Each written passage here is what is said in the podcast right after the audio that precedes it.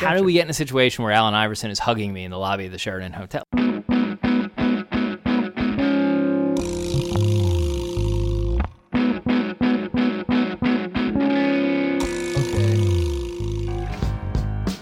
Russell's Reserve, aged 10 year, single barrel, which, by the way, I drank in honor of you, in honor of knowing I was going to be recounting this story on the podcast. I ordered one of those at the Sheraton Society Hill on Thursday night while just before I went to the casino and played roulette with Allen Iverson. How are you? I'm I'm simply not worthy to be here. You're not. You're not. So with that, I'm I'm going to actually uh, sign off. I'm going to let you just uh, do a solo pod about going and, and playing roulette with Allen Iverson. What what a world in which we live. So I I, I- know like typically if, if we don't put a show out right away, we get a few people saying like, "Hey, where's the pod today?" And I don't even remember if I answered these people on uh, on Friday morning, but I had intended on sending out a tweet that was like, "Hey, not sure when the show is going to go out, but when it does, there are going to be some stories." And I hope I hope you showed up tonight. With uh, we're recording Sunday night, uh, right before Aaron Rodgers and Tom Brady take the field for what's supposed to be a, a They're good matchup. field. After They're on the field. are they after the uh, the Rams and Saints put on a show That was good. in in Eagles bye week, so at least we had good football to watch. But uh, anyway, I w- I'm very hopeful that there are some good stories here about my uh, second favorite basketball player of his era, Allen Iverson. So go ahead. This is a legitimate story. This isn't like, oh, I saw him and stood next to him for five minutes. Like we hung out with them for uh, several hours after this Philly Sports Hall of Fame dinner. So there's a, you know, my scale of like ridiculous has been reset, and I've, you know, kind of told this story, you know, like friends and family so many times. So I'm not even sure how like weird or you know, kind of bizarro world it was that this even happened at this point. Um, but yeah, it, it's interesting. Like it's spending the night with AI and his crew is, uh, you know, is is strange and ridiculous as you could imagine. So a little backstory here. So these guys who um, I'll just say we're working with uh, as potential business partners invited me to uh, come to the Philly Sports Hall of Fame dinner uh, as a guest, and um, they work uh, with Allen Iverson. He's he's a, a spokesperson for them. So I was a guest of theirs, as was AI, uh, also some other uh, people from the same uh, industry, and we were all within the same uh, two tables of each other. And I'm not exactly sure what the arrangement was here, but Iverson was being inducted into the Philly Sports Hall of Fame, which is a cool local event, but the sort of thing that I imagine would typically be pretty difficult to get Allen Iverson, especially when he doesn't live here, to show up to.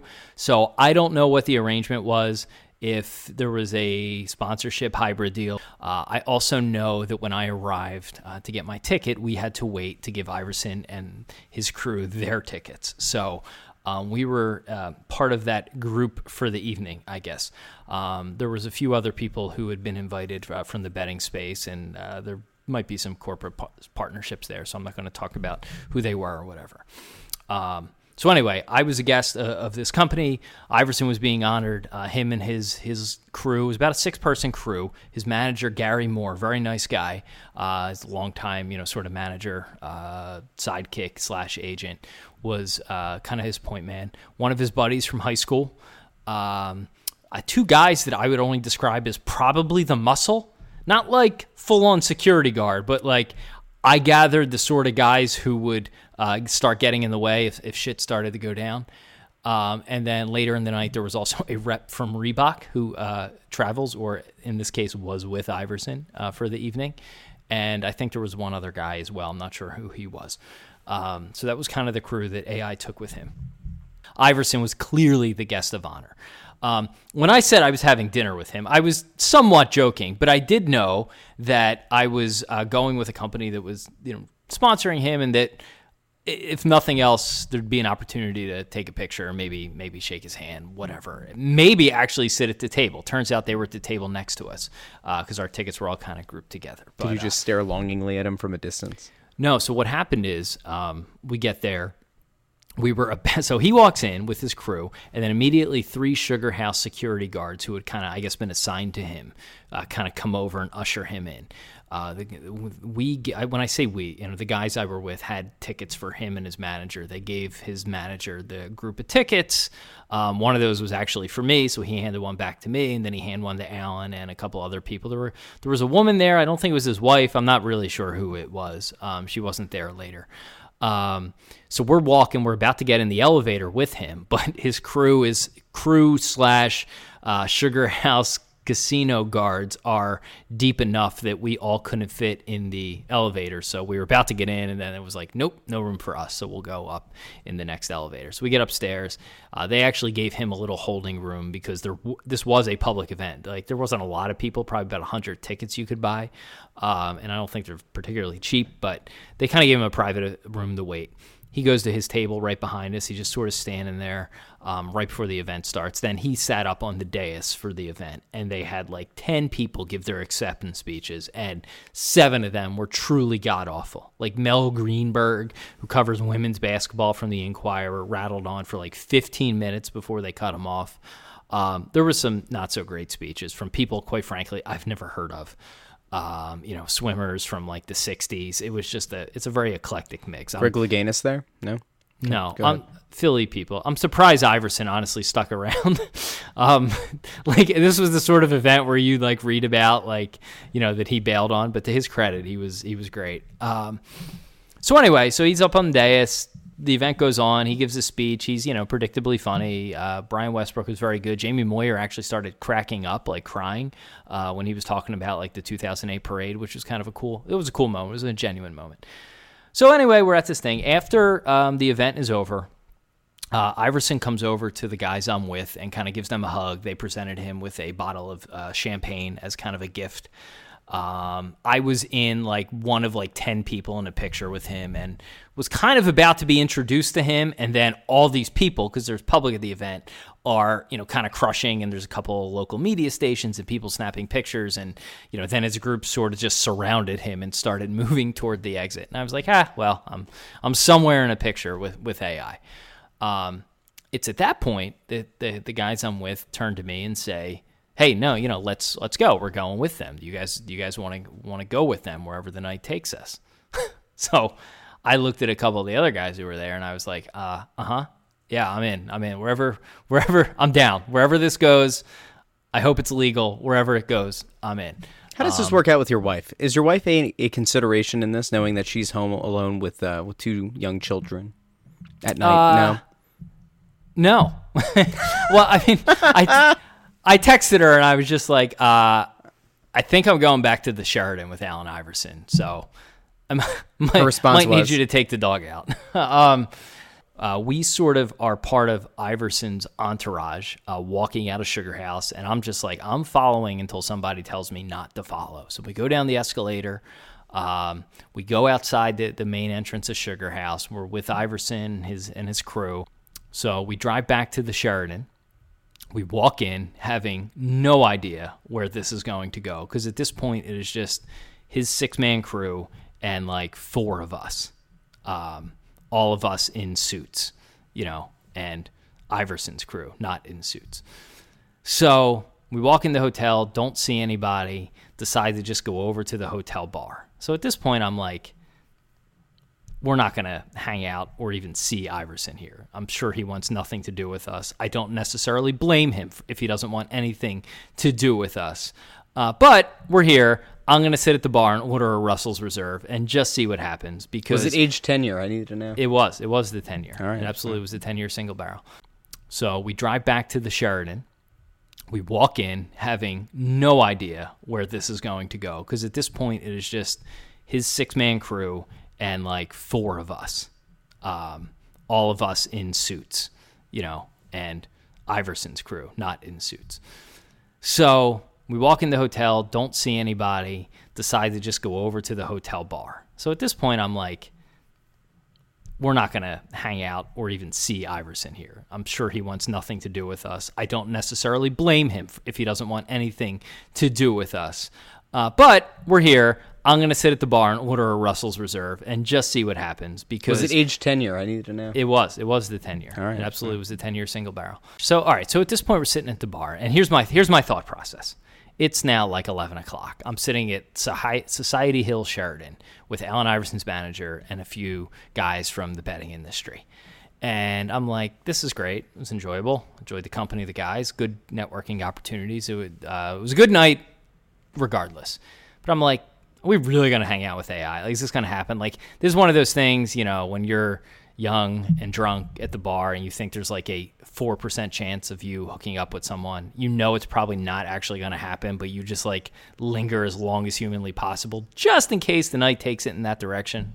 So we just pretend we're on our phone. We kind of mosey back into the crowd and just sort of stand there and like wait to be absorbed into the uh, the group of like eight to ten people who are uh, gathered around AI, who was at this point sitting on the couch, um, talking loudly, busting balls, something about '90s baseball players, like, "Man, that's Eric Davis. You're talking about Eric Davis. That ain't Ken Griffey." And like, I don't know. I really didn't know the backstory of this, but him and his buddies are arguing about which '90s baseball player was something or other. Um, so I'll, I'm just taking this in. Like 90% of my night is just standing there taking what is happening in. Uh, they got a bottle of Crown Royal. Uh, they're all about to do a shot. Uh, one of the guys I was with had already been offered a shot, so they were waiting to get him a glass. Uh, so they all kind of raised their glasses. There was like four of us who weren't in on the shot. I wasn't in yet. Um, they all take the shot and you know they're they're ball busting or whatever. At this point, I realize the baseball player thing they're talking about is uh, who was on the cover of a baseball video game in ni- in the late '90s. And Iverson's like, man, I wasn't Eric Davis. It wasn't Ken Griffey. He wore a red jersey. It was triple, triple something. Whoa, man, triple.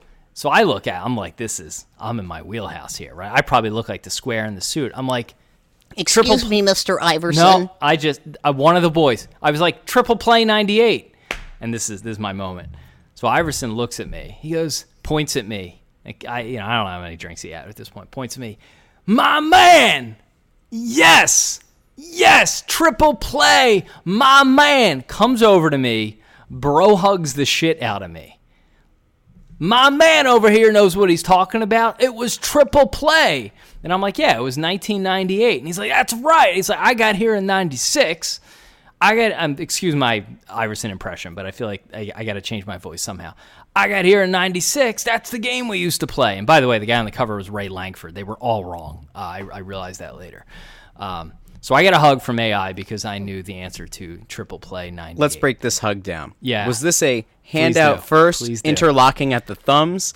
Is or was this like a full on like you just saw your best friend that you haven't seen in three years kind of hug? Like was this a an immediate embrace? Was there an extension of hand? Was it hand to bring into arm to bring into body?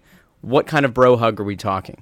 So I'm, as you might expect, I'm not a bro hug guy. Okay, I don't know if you could tell by looking at me. I'm not someone who gives good bro hug. Okay, I'm a I'm a, sh- Tall, I'm a skinny, handshake. a tall, skinny, gangly white guy. Yeah. Not good at a bro hug. Got it. I'm not good at a bro hug. Now, I give a good handshake for for a gangly guy. I I have I give good grip. I think I told you uh, on this podcast earlier. The only guy who really intimidated me lately with his grip was uh, uh was the guy uh, from the Flyers. Uh, why is his name escaping me? The the president of the Flyers. Um, Not Dave Scott. no, not Dave Scott. I think one just one one rung below him. Doesn't matter. Holmgren? Paul Holmgren? No, no. Uh, his business counterpart. Doesn't Peter matter. Luukko. Well, it's not Peter Luukko anymore. No, the, the guy used to be Luukko. I'll think of it by the end. I, I shouldn't forget the guy's name. Um, at the Philly Sports Business thing, his he almost squeezed my hand off, but I could give good handshake. Okay, um, I don't give good bro hug, but Russ, I was I was like I was like Will Ferrell in old school. I was so in the zone. I didn't miss a beat. Like, look, you're standing in the Sheraton lobby. And you got Allen Iverson, a an icon, right? A literal icon in culture, coming at you for a bro hug. You cannot mess it up. Like you simply can't. An awkward hug may have had me banished. I don't know. It may have had me put in the trunk of a car and driven out and dumped in a river somewhere. Like you cannot mess this up. Wow. So I get a point. A my man. I definitely got a my man. A point, yes. Other hand point. This guy knows what I'm talking about, something along those lines. Uh, comes over. I see the hand going out. Now, I've witnessed a few of his bro hugs throughout the night. Very touchy. have, you been, have you been taking notes? I had mental notes. Very touchy feely guy, by the way. Very touchy feely. Big time ball buster, but not only like like bro hug, like genuinely hugs his friends, people he knows. Um, I was very. He gave Brian Westbrook a big hug, but even in like the the group we were with, like hugs his buddies, like hugs one of the guys we were with, like actual hugs. So I figure I have permission to be a little touchy feely. So he's coming at me like this is real, bro. This is real shit about to happen here. Uh, so I go out, right hand, grab it vertically, not like a, a you know a palm forward handshake. Like grab it verti- vertically, turn it into the fist, bring it in, bring the shoulders together. I think I even I think I briefly even got my left arm around the back to like give it a pound on the back. Like I imagine this Were you going to sort go of open hand or a, uh, a, a quasi closed fist? you know, I, on I don't the remember. I don't remember. I was quasi blacking out at this point, not from the Hmm. one and a half drinks I had, just from whatever. I picture it the kind of bro hug he may have given Andre Iguodala when they were on the same team, and he would get introduced, like that sort of bro hug. It was a good one. It was a good one. Um, so he walks back. I tell him it's 98. He turns to his buddy. Yes, that's the yeah, that's right. I got here in 96. That was the game came out the next year. Like shockingly good knowledge of 90s PlayStation games. He was impressed that I knew that. Um, no doubt about it. I was then accepted into the group. As he, you know, turns away and starts talking to somebody else, uh, one of the guys turns to me. He's like, "Dude, you just got a bro hug from Allen Iverson," and I'm like, you know, I'm just like, like dazed. Like I just been punched in the mouth. Like I'm not even sure what's happening at this point. All I know is there's like Crown Royal, bro hugs, AI, and then talk Talka going to play. Uh, go back to the casino, which I'm like, I'm in for. I'm going wherever we're going at this point. So now we've gotten like the quasi invite to go to the casino with Iverson. It's at this point I don't know what exactly is going to happen because I know he's a notorious gamble gambler. I just assume there's like a high roller private area he's going to play in, right? I'm not much of a gambler, and I'm certainly can't go toe to toe with whatever Iverson's going to be wagering.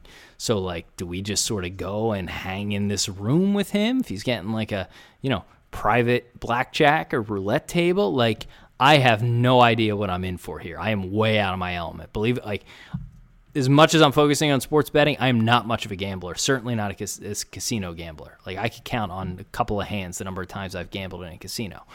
Um, so I'm like, shit.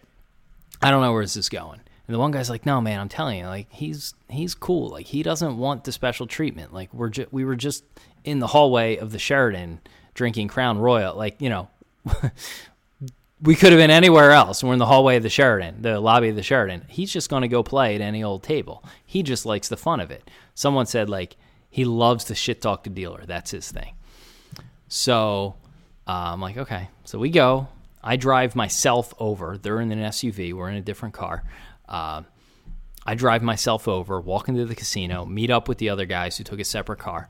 Uh, we decide to go get a Geno Steaks first because we're starving, and it was like the, probably the best fucking cheesesteak I ever had. Maybe it was just the little bit of bourbon and the the fact that we're about to go hang out with Allen Iverson that probably made it like the most Philly possible thing you could be doing at that moment. Um, so we go there, we see his crew, and he is just standing. Now, keep in mind, this is like midnight at Sugar House Casino on a Thursday in November. Okay, you can imagine like what the crowd is like, the type of crowd, the type of people who are playing roulette in a casino at 12 o'clock on a Thursday. Like, not exactly the most high rolling crowd. Like, you know, picture what you expect to see in a casino and then like turn that dial, dial down 25% given the, the day and time that it was. So, Iverson is a, you know, sticking out like a sore thumb in this environment. Um, he is just sitting at a $15 minimum roulette table with like three other people, like three other people who looked like, you know, me, like late 20s, white dudes, like one guy there with his girlfriend, just playing, you know, five, $10, $15 hands of roulette. And over walks Allen Iverson and is now gambling alongside them. So, soon as we get over you can immediately t- tell it was verified that he likes to shit talk the dealer. Uh, the dealer was a Kenyan dude, and one of the guys somewhere said something to the effect out loud of, Yo, that man looks like Manute Bol," Which, by the way, I don't know how offensive that should be. Iverson looks over, kind of gives a look, and I'm like, oh shit, and then starts cracking up. And at this point, throughout the rest of the night, everyone was referring to this dealer as Manute Bol. Iverson's boys were calling him, man, that's Manute Bol's uncle. Yeah, Manute Bol's cousin over here. So the whole time, Iverson is just berating this poor guy, like probably in his 20s. Not in like an aggressive way, but like in a aggressive ball busting sort of way. Like, man, this table ain't ever win. You're gonna, I see you're never gonna spin that ball. It's never gonna call mine. I'm leaving this table, man. This this motherfucker over here can't roll the ball right. Like this poor guy is just getting. Why does your Allen Iverson go more and more Southern drawl every I time? Know. I don't know. All right, continue. Man, my number's never gonna come out. Oh, I see we're gonna roll a zero tonight. We're rolling zero. I see no one's winning tonight.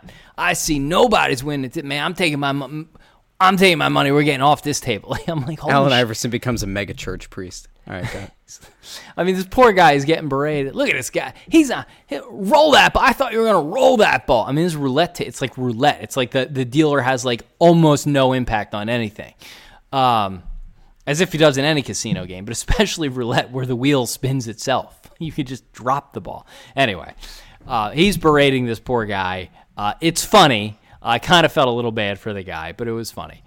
Um, so I'm like, well, we're at a fifteen dollar minimum. I, he's got stacks. Like I don't even know what denomination is in these stacks of green chips he's playing, um, and he's also got a wad of cash in in his hand, uh, which I later found out it was twenty five hundred dollars in his left hand. Because when he went to go to the bathroom, he handed it to this buddy and just sort of threw it on the table and said, "Get me more chips." Um, so I'm like, when in Rome, right? So I go over to the ATM and I take, you know, the high roller that I am. I take out $100 and it spits back a $100 bill. So now let me set the scene. I'm walking back to the table. Iverson is on the far right corner of the table. Um, there's two other people on the left and like two open seats in the middle. So me and one of the guys we're with, he sits at the seat and I stand between the seat and Allen Iverson. So I am now shoulder to shoulder at the roulette table with AI, who is berating the dealer. And then the dealer switches out. Another dealer, a woman comes on. He starts winning, so now he's more upbeat. And then the other dealer comes back, and now the guy's really getting it because he starts losing again when the guy comes back. So at this point, I'm like, well, I gotta, I gotta play roulette next to, at the same table as Allen Iverson. I don't care how I really don't even know that much about what I'm doing or the fact that AI is gambling significantly more than I am. So he's got a wad of $100 bills totaling $2,500 in his left hand. I have one single $100 bill, which I neatly press on the table and try and like shield from AI to make him think I'm a total loser. And I'm like, uh, can I change that for, uh, yeah, give me fives, give me chips, fives, fives will do. Thank you very much. So I get a stack of 20 $5 chips next to Allen Iverson, who between cal- cash and chips probably had about five grand sitting next to me. Um, so I kind of feel like a loser. I blew ninety dollars in probably about four rolls because uh, I was just throwing it on like you know red and black and that sort of shit. Um, meanwhile, Iverson's berating the dealer. The TV's on. Uh, his buddy is taking his shoes off, so there's a pair of the questions by my feet. His buddy's running around uh, with his phone in one hand, his charger in the other. I'm not really sure what he was doing, but he didn't have shoes on. Um, here's the thing when you're out with AI no one really speaks to AI, and not in like a he's unapproachable, like you would imagine LeBron to be sort of way.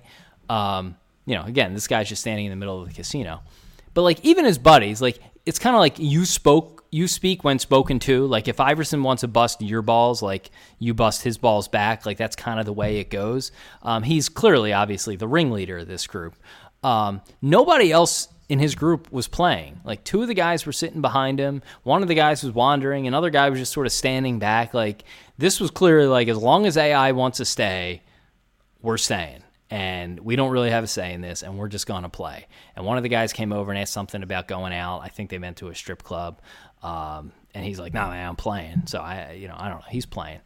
Um, they're just sort of waiting. I'm playing next to him. Sports Center is on. They're showing the highlights of the 49ers game. And what is it? Marquise Goodwin, the 49ers receiver? Yeah. So Iverson sees him on the TV and he turns like to me and he's like, "Man, this guy's kid. He's like his two of his kids died."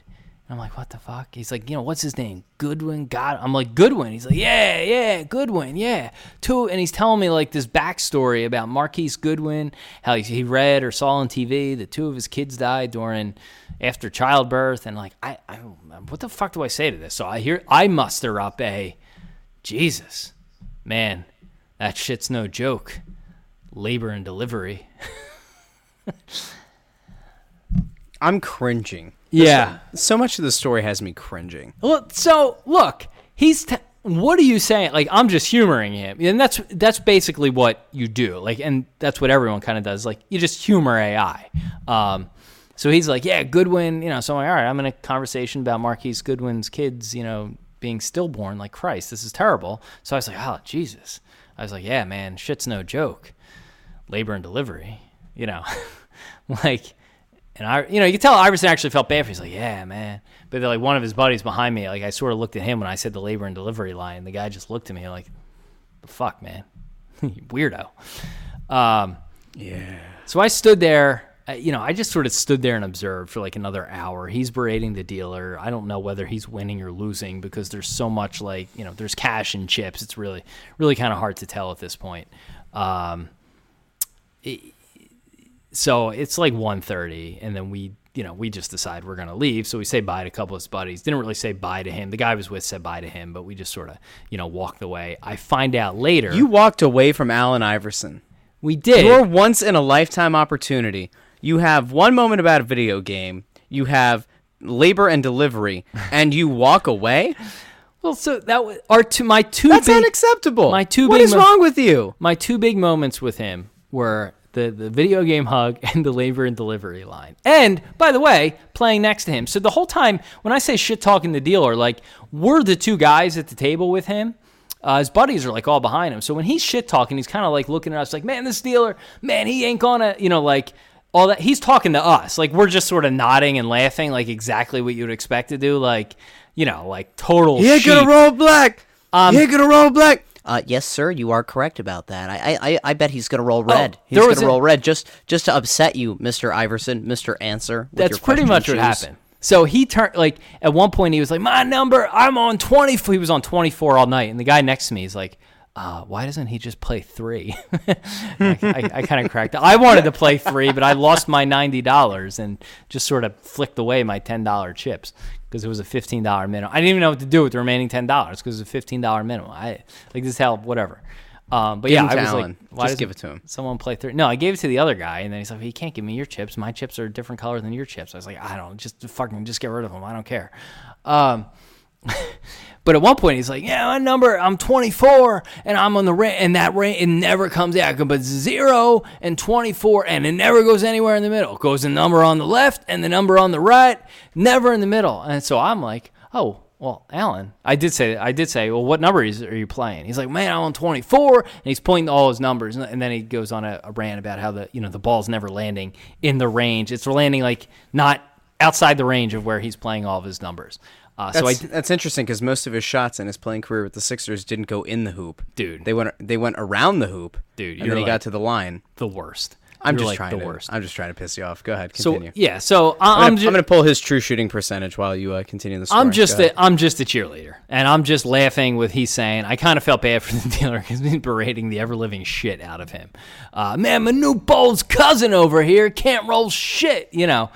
Um, by the way, so at the casino, not many as many people would recognize recognize him as you would think. There was a small crowd around the roulette table that I was probably a little oblivious to for a few minutes. Um, definitely, I don't think the dealer who may have been foreign really knew who he was. Uh, I think like the co-dealer did, but not the main guy who was just getting the brunt of it. And he's like, "Man, who is like?" Maybe I'm wrong. I don't know. That was my read. Um, woman comes by with drinks, doesn't give one to AI. Now, That's a she messed that up. you did because you know Of all the people to not give a drink, you get a high roller in a casino like that. a star in a city where he's a mega star and don't recognize him immediately. So the pit boss clearly knows who he is, uh, realizes that he wants a drink because uh, him and the other guy are talking about like, hey, can I get a you know like kind of out loud? Hey, can we get drinks over here? Um, so the pit boss comes over. He says, Allen, we're going to be bringing a bottle out for you. So now I'm on the inside is like, you know, someone's getting legit bottle service. So two minutes later, like by far their prettiest waitress comes out, like tip, tip, tip, tip, tip, tip, tip, uh, with the bottle on the thing. Doesn't give it to AI. So I'm, I'm learning protocol here. You don't give it directly to him, you give it to his guy. And his guy takes it and pours it and sets it on the table. So This AI guy sips it first to make sure that he's not being poisoned. Hey, it maybe. Um, so he's got the champagne on the table. He's sipping the champagne, uh, and he just turn. He takes one sip of champagne. He looks over like me and like in the general direction of the waitress. Like, man, can I just get a beer? Like, all he wanted was a Heineken, which I respect. Um, so eventually, he got a beer. They gave him that. Couple guys came over. Uh, first guy comes over, super drunk, super drunk. Uh, kind of looks and sounds like Kevin Hart, like super drunk and energetic. It was not Kevin Hart, but like almost his avatar. And he's like, "Man, that AI, that's AI, that's AI. I got to talk to AI." And he like kind of pushes through me, who's right next to him. And Oh, you didn't you didn't block. You pulled the Jason Peters. You I knocked I honest to Christ, should have been like, Jason Peters. I would have got serious props if I put a hand in the guy's chest and was like, yo, bro, no way. But I kind of like let him through. I wasn't sure. So like, AI, AI. So Allen just like slowly turns his head and looks at the guy. I'm not kidding you. Looks him up and down. And I'm like, oh God, this is like, this is going to be ever. Guy puts his fist out. He's like, AI, can I get a dap? Can I get a dap, AI? Can I get a dap? And, the, you know, the, I don't know if the guy was tweaking on something or whatever. And AI just sort of looks at him, turns back at his boy, and his boy puts a hand out. Ah, man, not tonight, bro. Not tonight, bro. And the guy walks away, but he's somehow giddy. He's like walking away, chirping. He's like, I just met AI. I just met AI. I have a similar story to that. I got one more. So guy comes over, another guy comes over, um, very calm, just drinking his beer, totally by himself. Um, looks at me uh, and says, "Is that Allen Iverson?" And I was like, "It is, it is." Yeah. He's like, "Oh my god." He's like, "If I got my picture with him and then died tomorrow, but was able to post the picture on Facebook or Instagram, whatever he said, I would die a happy man." So stupid. He's like, he is my hero. Like he is my Wow. all-time basketball Wow. hero. Yeah, I mean, this guy was getting deep. Like this guy. Well, he's waxing poetic while at a casino near a, a roulette table. I mean, look, I don't. I don't think this guy has a. Uh, Russ, you you got to understand. I mean, I don't. I know AI was probably a little before your time No, he wasn't. prime. You act like what I'm year were you 10 years born? old. What year were you born? Ninety. Yeah, you I were grew up on years Iverson. old when he was No. drafted. Yeah, true. Yeah. So, you know, the point is, he's a genuine sports icon. He's not just a Philly star. I mean, I, yeah, I get that. To an entire community. I mean, he like to the black community, he is a big fucking deal because he did it his way. He still does it his way. He broke NBA rules. I mean, he he's like He's the reason there's a dress code in the league. Right. There's a reason Reebok's still paying him eight hundred thousand dollars a year. Dude has, I mean, more street cred than just about anybody you're gonna find. Uh, so this guy standing next to us um, is like, man, I would, you know, I would kill to meet him. Can I get a picture with him? and I'm like, dude, You're his handler. I'm like, dude, you're asking the wrong guy. I'm like, I'm like way on the outside of this circle, even though I'm physically standing next to him. Like, I'm on the outside of this circle. He's like, Are you guys with him? I was like, Yeah, yeah, we are. And as a matter of fact, we are. But I don't have a say in this. I was like, You might want to ask one of these guys back here. And he's like, What if I slipped you a few bucks? So I'm like, spending. I'm like, oh, I'm like, oh shit. If the guy Well, slips me like a much is a hundred bucks, I'll. You know, well, what's the worst that can happen here? I walk away with a hundred bucks and He AI kills Allen he gets- Iverson. What do you mean? What's the worst? or, or Iverson kills me. he shanks him. Uh, yeah. He's a Vince Carter super fan. So I'm like, yeah, but here's the thing: like the, the guys who I perceived to be the muscle in his crew, like they weren't like bodyguards. Like they weren't like he wasn't like walking between them. I mean, they were just sort of like they were sort of running shit. Like the guy who went to get the car, the guy who took his money when AI went to go to the bathroom and got more chips. Like, but AI went to the bathroom by himself. Like just walked through the casino. I'm like, shit, man. Like. Dude, I would take a bodyguard if I were him in that situation. You know, given the fact, I mean, it's you know after midnight at a casino in Delaware Ave. Like I, I don't know, but right, so um, on. so anyway, the guy's like, so how much did the guy offer? he just like, can I give you some? I was like, man, no, I'm that's not, Oh. you're asking the wrong guy. So I back away for a minute. A, f- a few minutes later, just like look at my phone. I like take a few steps back. If the guy sees his opportunity and he leans in, and he's like, AI, AI, and Iverson, you know, turns, looks at him, looks at him up and down, and he's like, who would win, you or Westbrook? And Iverson's like, now? The guy's like, yeah, now. Now. Who would win right now? Like, this is the guy's big moment. And he asks him who would win head to head, him or Westbrook. And uh, Iverson's like, and when he said now, I was like, man, Westbrook. He's like, Westbrook, I'm old as fuck. and the guy's like, well, what about your prime? And I and Iverson's like, Westbrook. So if, if you wanted to know who Iverson thinks Wow. would win, him or Westbrook, yeah, he did a lot of respect for Russell Westbrook. Wow. Uh, so the, then the guy walks away, doesn't ask for a picture, which I don't. He probably could have gotten one at this point. Iverson was relatively cool to him. Uh, the guy walks away, like literally, like in a daze, like saying to himself, "Oh my God, I just met Allen Iverson!" Like out loud, he is mouthing this to himself. Um, so the dude resonates with people. Um, there was a few other people watching, like certainly people walking by, like you know, doing like the head crane. So it was kind of cool to be on the inside of that. Um, I get why you know guys could be jaded in these situations and why it's tough to go up to guys because you just don't know who's like coming up to you and you know you don't know what sort of like he was very focused on betting like not his only talking was pretty much to shit talk the dealer and talk about Marquise Goodwin's son, um, which was interesting. So you know I get why you know these guys are a little leery because you don't know who's coming up to you, but uh, yeah, I mean that like overall, like he was very cool to us. His crew was v- like super nice. Like all he got, his Gary Moore was seriously a nice guy, smart dude. Um, his buddies were very friendly to us, like welcoming. Like this one buddy, as we're leaving the hotels, like, "You guys coming with us?" And I'm just like, "Uh huh, yep." So I fe- so we left at 1:30. I think he was losing. Um, say he had there was five thousand dollars in play at that point. I think he was definitely down some decent amount of that. Um, by the time, so I get home, you know, it's like three o'clock by the time I get home. I found out the next morning that they stayed until four thirty and that he walked away with uh, fifteen thousand dollars. So I don't know if that was sheer profit or just he walked away with fifteen grand, but um, he won big. He he stuck it out at the fucking fifteen dollar roulette table all night and walked away. I'm gonna tell you where I think you missed- thousand dollars. I'm gonna tell you where you missed an opportunity. I Yeah. think when the guy offered to hand you some money, what I would have done in that situation, this is, you know that you're never gonna have another shot to to play with uh with Iverson or really interact with him, probably, right? Yep. So you you go all in. You say to the guy, all right, well, how much you got? Guy hands you money. You turn to AI and you say, yo, AI, how, how about this? This guy was gonna give hundred bucks for me to uh to try to get his picture with you. And then you hand it over to Iverson. You go, eh, you just say thank you to the guy. Boom. Just, like hand it over to him. Go like, yeah.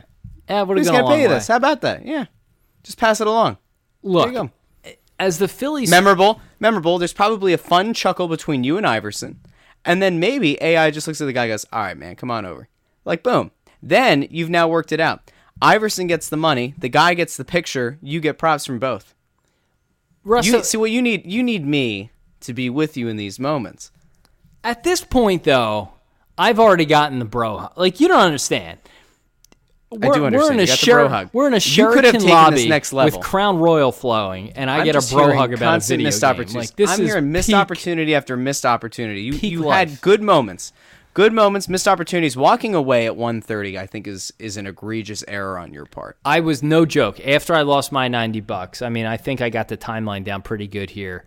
We left the hotel probably around 11:30, 12. I mean, I, I was standing at the roulette table for at least an hour, most of that time just watching Iverson play, chuckling at his snide remarks, like, you know, being his like little um, laugh track, watching him berate the dealer um, in a lighthearted. I don't want to make it seem like he was being an obnoxious. Like he was not belligerent. He was. It was funny. It was like exactly how you would expect him to like trash talk Dick Bavetta circa 2002. Is exactly what he was doing to that dealer. Like it was funny. I'm not sure the dealer found it as funny, but like most people, like it wasn't like he was being a a crumb to the guy. He was it was just funny. But I'm there for an hour doing this. I have no idea how long this is going to go. And by the way, I have no idea where this might night might go. Like I've taken this as far as I could reasonably take it without finding myself in a truly unique circumstance that I've never been in before.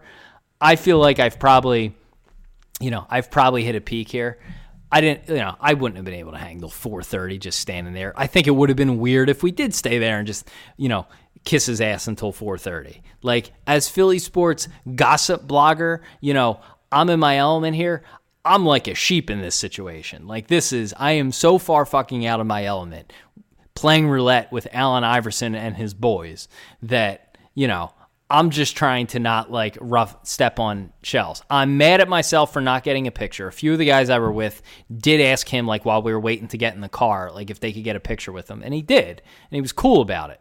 Although one guy, one random guy outside the uh, casino the first time tried to get a selfie when Iverson got out of the car and was like, "Man, I ain't put my face against another dude's face." Um, but then he did get a like he. That's the thing. Like he bust the guy's balls, but then he took the picture with him anyway. Like that's kind of like him in a nutshell.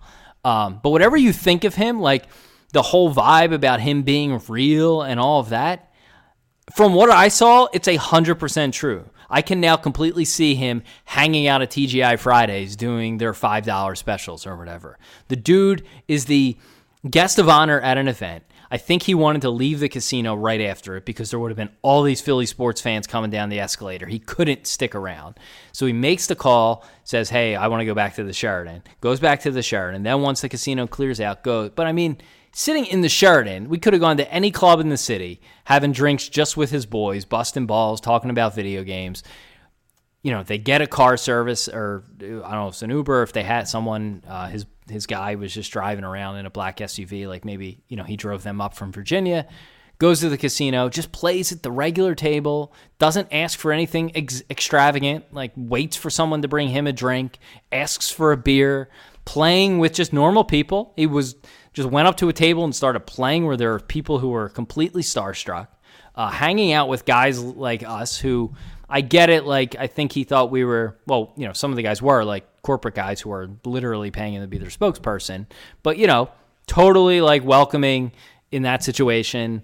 Um, you know, like just just a dude. Like I was I was actually surprised as to how I could never, you know, compare a similar profile NBA star. You know, maybe LeBron and, and Jordan and, uh, and are on another level, but take like a Kobe or a Russell Russell Westbrook or a Steph Curry, like guys of similar stature, they would never, whether it's in their heyday or ten years after the career, just be sitting in the middle of a casino like that, um, playing a fifteen dollar table with thousands of dollars in cash. Like that's respect. Dude's just hanging out with everybody else, drinking a drinking a Heineken or whatever.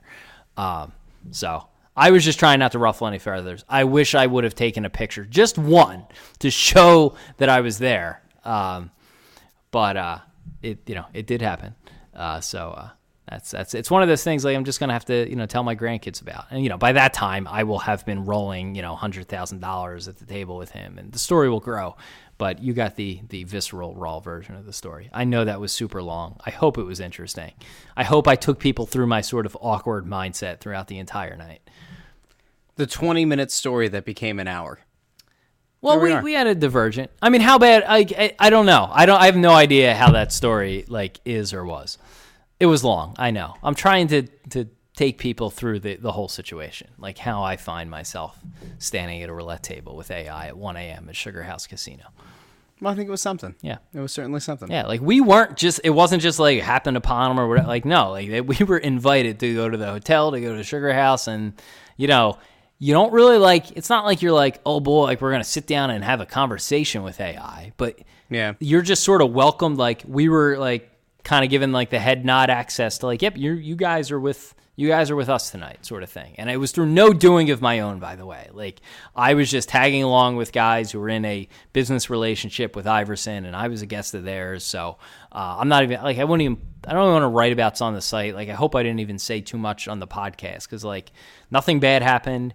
Everybody on both sides was cool. Like he was cool. I'm not trying to like you know out anything. No one did anything wrong. Um, you know it was a it was just a fun. Uh, you know, interesting night. If something really crazy would have happened, I probably would have kept it to myself because it wasn't like my situation to be in. But nothing did. Like everything that happened was just sort of it was just sort of ridiculous. Like the whole thing was ridiculous. Like they're just busting balls about video games and it was yeah.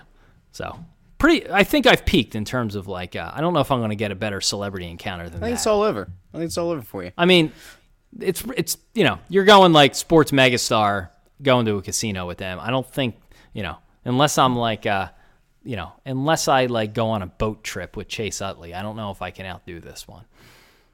So let me. Uh, I, I'll take a, a somewhat parallel story. So there I am at the uh, the Islanders Flyers game. I get on to the, Taking uh, the pre- shots with Claude Giroux.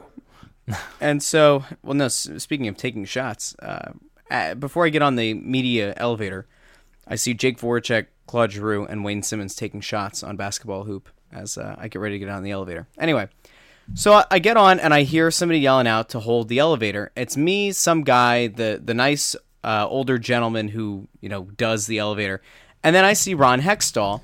So Hextall gets on the elevator. Now this is like right after Anthony and I had recorded Snow the Goalie on I think Thursday, and we were kind of making the joke, and and I was hoping it wasn't going to be true, but Anthony was pretty adamant that uh, Michael Neuvirth, after doing one rehab start, was going to be starting in that game. So Hextall gets on. I find out that that Neuvirth is going to start the game. I'm about to ask him, just kind of like, hey, do you think he's actually going to hold up? Right? Like I'm not expecting any kind of an earth-shattering response, but maybe like a little bit of insight. So I'm I'm about to say it to him, and the guy in front of me on the elevator, mind you, there are four people on the elevator. Two work for the team. This I don't know who this other guy was, and then me. Other guy goes, Wait, doesn't Hextall oh. know you because you've done the podcast in person yeah, with him? Yeah. Like, so did you get this- a head nod? Yeah. Did you So- get a bro hug? I did not get a bro hug. I did not reach out for bro. So I'm about he give to you like a just- hello? Seriously, this, So- this is this is why my story goes so- an hour. I need this level so- of detail. so You hold on. You get in the gets- elevator. You see Ron Hextall. What happens? No, I, I get in the elevator. It's me, this guy, and the the elevator guy. Hextall comes in, head nod, hello, and then I'm about to ask him. He- I don't think you know, knew who in, you were. Just Head nod, in hello passing. seems sure. like just um, so whatever. Um, that's fine. We've we've gone back and forth texting the last week. I'm just kidding. That's not real. So, um, now you threw me off. Okay, so the guy on the elevator in front of me. Oh, I've welcome never to seen the this guy before. He goes, he goes, oh my god, oh my god, you're Ron Hextall. Oh, oh my, oh my, oh my god, you're Ron Hextall. Ron, I, I, I, I, I, I don't know if you remember this, but back in in '82, Oh no. I sat like right by you. The Dodgers were playing in the World Series, and and I, I was an aspiring actor. Didn't work out, obviously. Here I am, but uh, I I noticed, you know, you Stop. you were there. Now I'm cringing. and I told you, and I told you that I wanted to be an actor, and you were so you were so polite, so kind to me that evening, and I, you know, I just wanted to say thank you because you know there there we were, and uh, you were sitting by me, and um, you know, thank you, thank you for your positive words, thank you for for for everything. I I don't know if you remember this, I, I'm sure you do, but uh, or or maybe you don't, but uh, it it really it really made an impact on me. So I you know I wanted to say thank you.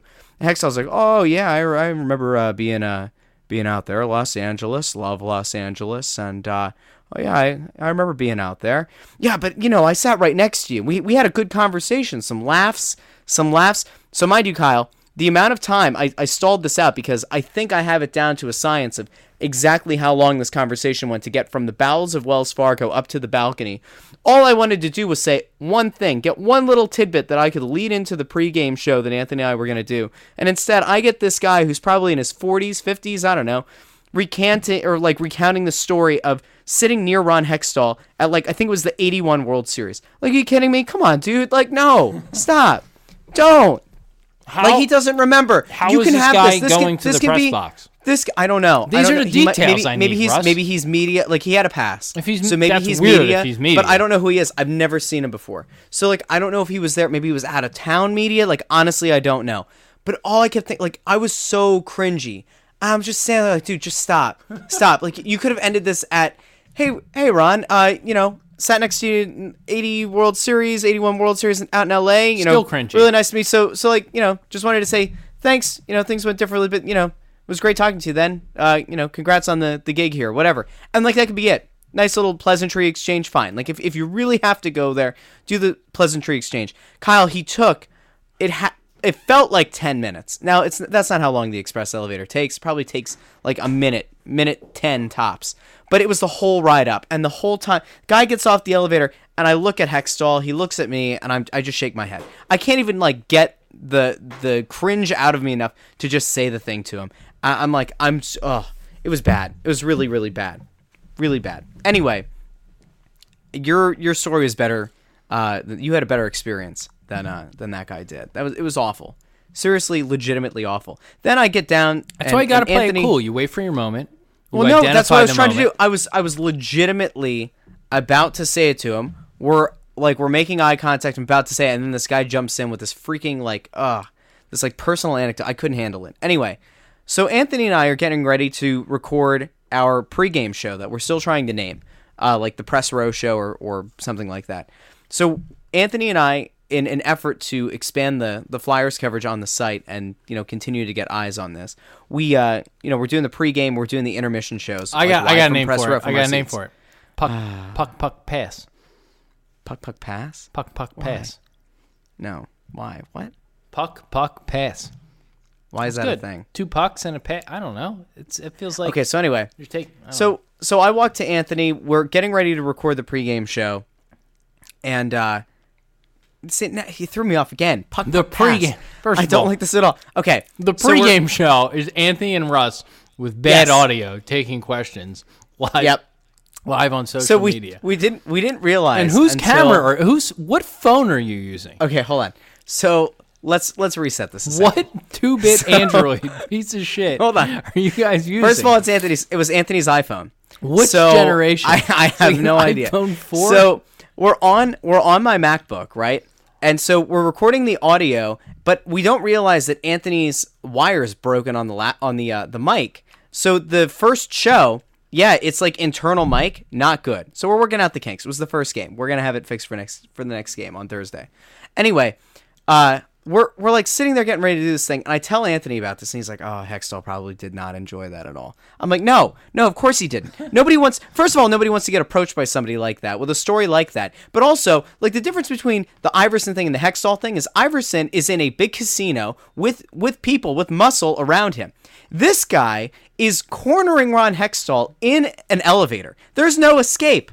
There really isn't. There's nowhere Hextall can go. He has to be subjected to this for 60 to 70 seconds. Anyway, uh, that that was that. So, um, yeah, yeah, but wait, you had your own. You got a little honor this game, right? I did. Yeah. So we're we're doing the pregame show, and I think right as soon as we finish, this uh, young guy comes up and he's like, "Oh, I've met Anthony. I've met Bill, uh, Bill Meltzer, who sits next to Anthony at these games." And then he's like, the oh, "I don't think you?" we've met." He goes, "Yeah, I don't think I don't think we've met." I said, "Oh, I'm Russ," and like I'm not thinking about like I, I don't know exactly who this guy is, and like I don't I don't like lead with uh, who I I write for, cover the team for, so I'm just like, "Oh, I'm Russ," and then Anthony starts losing it, and Anthony just goes, uh, "His name's Russ Joy. He writes for Crossing Broad," and I'm like, "Oh yeah, well that that's a thing," and the guy's like, "Oh, well, do you want to do the three stars today?" I'm like, "Absolutely, I do. This is cool."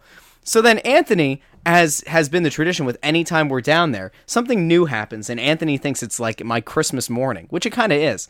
And then I all I think is, what if the Flyers suck? Like what if they screw this game up? And I don't mean just screw it up. Like what if they get their doors blown off by this dreadful New New York Islanders team?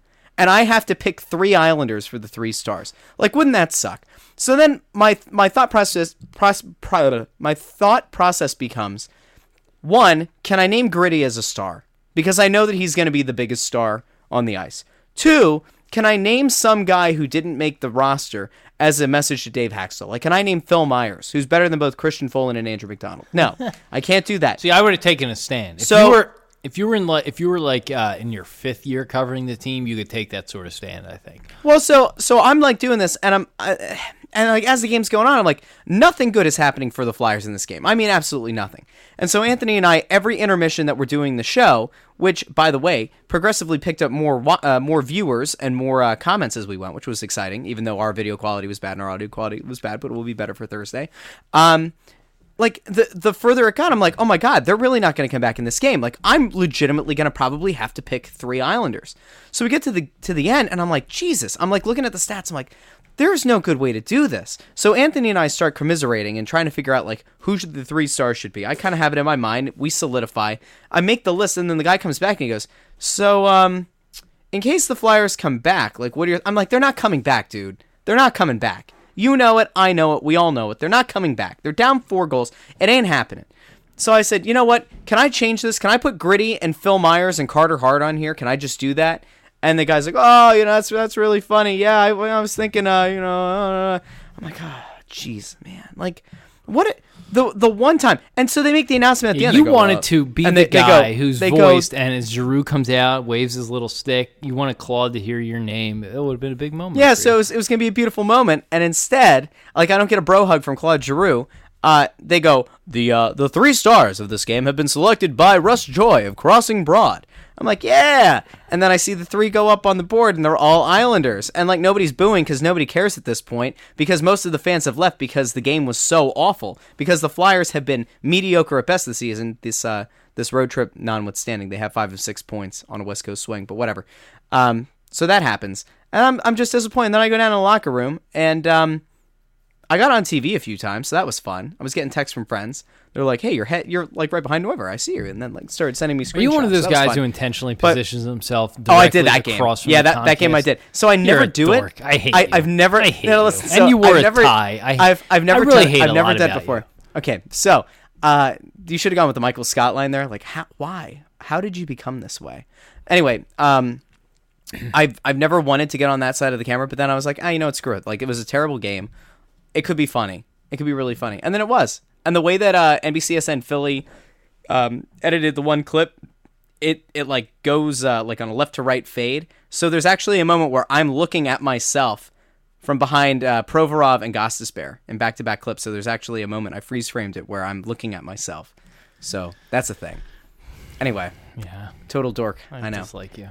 So so the, so these things happen. feeling the Flyers better about were, my good were awful. comment. But then here's here's the worst part. Okay, so Anthony and I get ready to leave the game, and we're going back and forth about like what what is Hakstol's uh, job status at this point, right? Because like nobody really thinks that Hextall is gonna fire him.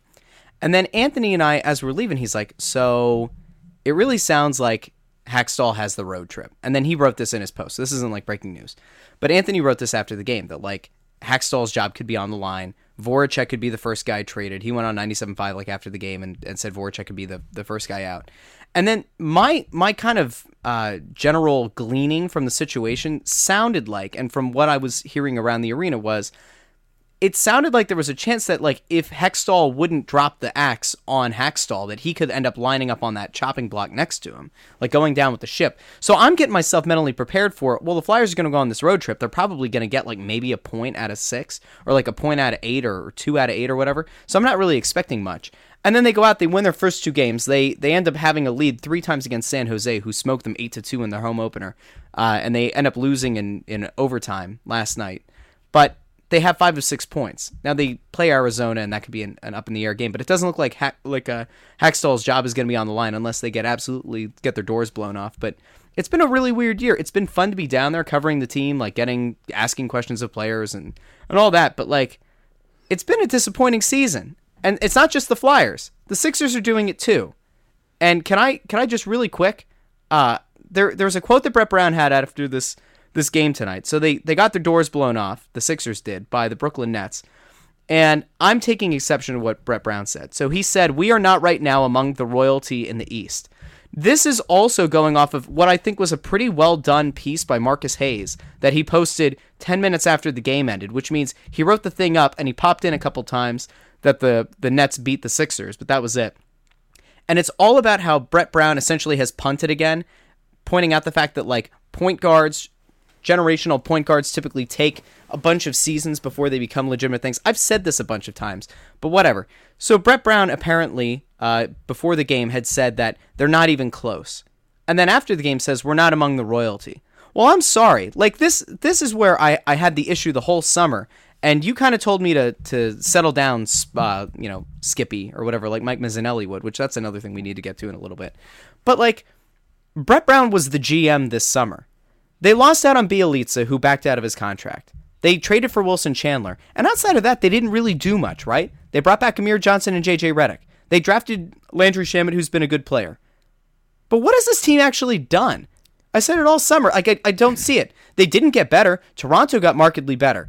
Boston, whether you like how they're playing or not, and they're I think third worst in the NBA in points scored, but they're still somewhere near the top of the Eastern Conference, and they're going to figure it out. They still have Kyrie Irving and Gordon Hayward and, and Jaylen Brown and Jayson Tatum, who looks better and better every day, and Markelle Fultz, who like you know if you're not a fanboy who gets excited every time Markelle Fultz scores like ten points and thinks he's back, and you know sends out 15 tweets about how he's back, the, the team's not better. And I've said it since the summer. People were like, "Shut up! You're an idiot! Like you're you're so negative. Just like let the season play out." They're an eighth of the way through their season, and they look worse in practically every way. The only guy that looks better right now is Joel Embiid, who I wrote up for the site. Like is on a historic pace right now. Now that takes out of out of account the fact that he scored 16 points tonight. He only had eight shot attempts in the entire game.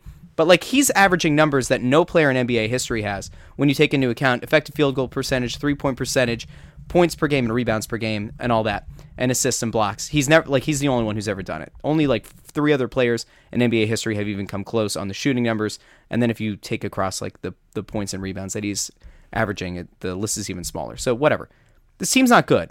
And and I'm I'm actually getting more and more upset about it. I expected the Flyers to be a meddling franchise this year and being down around it like seeing how things are kind of falling apart. Like that is what I expected. The Sixers, on the other hand, even though I knew they didn't get better, I didn't expect them to be 0 5 on the road to start the season, 6 and 5 overall. And now the coach is essentially saying, "Oh, you know, you got to give it time." No, there's not a lot of time, Brett.